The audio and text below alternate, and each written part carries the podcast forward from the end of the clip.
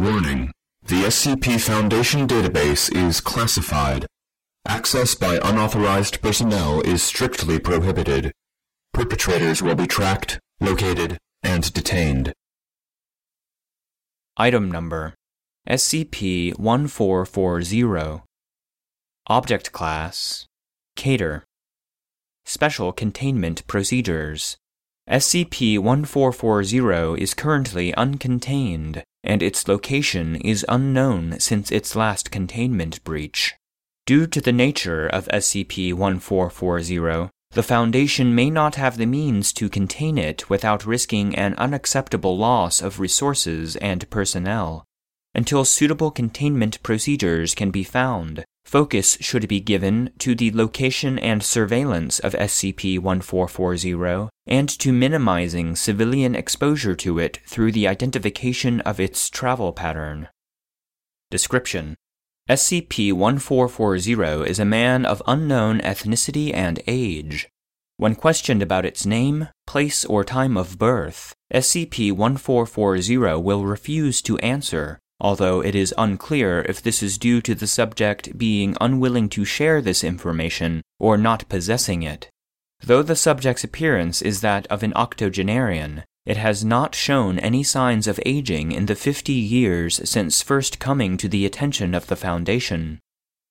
SCP 1440's anomalous nature becomes apparent once it comes into contact with human population or man made objects and remains in contact with them for longer than a few days. SCP 1440 has an acute adverse effect on everything connected to humanity. Prolonged exposure of any man made object or person to it will cause increasingly destructive events to occur in SCP 1440's vicinity until the destruction or death of said human element. The only exceptions to this are SCP 1440 itself and its belongings, its clothes, a sack made of unidentified material, a pack of worn playing cards, and a small glass cup.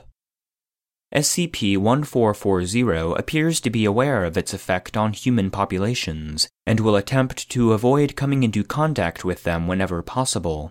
Despite these intentions, SCP 1440 is compelled to travel in what seems to be a highly complex pattern, which invariably leads it into contact with human population. The exact nature of this pattern has not yet been successfully analyzed, and SCP 1440 has not been able to provide any information concerning it.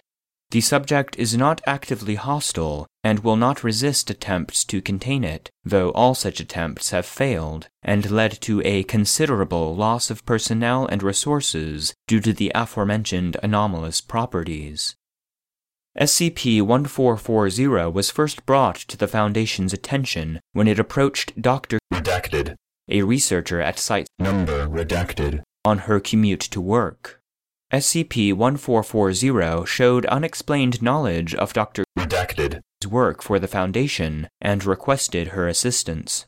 When Dr. Redacted. inquired about the nature of the assistance the subject required, it responded that it hoped the Foundation would be able to destroy him. SCP 1440 was brought to site Number redacted. for questioning, which led to the destruction of the site, the deaths of Number redacted. Personnel, and the destruction of six Safe and Euclid class SCP objects. All other attempts at containing SCP 1440 have resulted in similar occurrences. Addendum 1440 A The following is an interview conducted with SCP 1440 during the fourth attempt to contain it on Area 142. The log was being stored on a remote server, hence its survival. Interview log 1440 7. Interviewer Dr. Redacted. Interviewed SCP 1440. Forward. Following the arrival of SCP 1440 to Area 142, personnel began complaining about severe headaches and nausea. In the next two days, three of the four on site water purification filters broke down, Area 142's hangar collapsed, causing the deaths of multiple airmen, and Name redacted. previously in perfect physical condition, suffered a complete collapse of both kidneys and both lungs simultaneously. Begin log.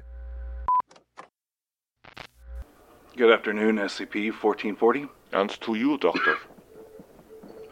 Do you know why we brought you here? Of course I do. And applaud you for still attempting to contain me, but since your last three attempts, aye came to realize you cannot help me. It would be best if you let me go, for your own good. The first brother is already standing behind you, Doctor. You would best hurry. You mentioned these brothers before. Three, if I recall correctly. Three, I. Different, but one and the same. All cruel, all vengeful, all capable of holding a grudge for a long time. They are the cause of my misfortune, and therefore the cause of yours. The second brother joins the first. Time is running short. Release me, or I cannot vouch for your safety. It might already be too late. I'm afraid I can't do that. Besides, you, you mentioned three brothers. If the third isn't here yet, we must have some time left. The third never appears. In that, he is crueler than both his brothers, for he knows his appearance is the only thing that will set me free. I have spent time untold searching for him, trying to return his prize and those I won from his brothers, but to no avail. The second has his hands on your shoulders. It is too late now. Doom is never far behind the second. Before you perish, my poor child, allow me to give you a word of advice. Go ahead. Should you choose to challenge death to a game of cards for your life, there is one thing you must never do. And what is that? Win. End log. Closing statement. At that moment, the on site nuclear device stored in Area 142 detonated, despite multiple failsafes. Area 142 was destroyed, and all on site personnel were killed. SCP 1440 was spotted more than 3,000 kilometers away from Area 142's location a week following its destruction, suffering no apparent harm. After three additional containment breaches, attempts to contain SCP 1440 have been suspended indefinitely.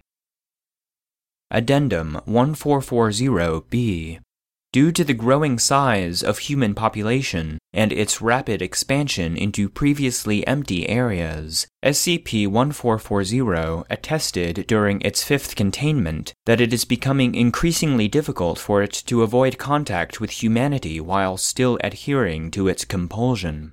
Analysis of the subject's traveling pattern is continuing, as are efforts to find a permanent containment procedure.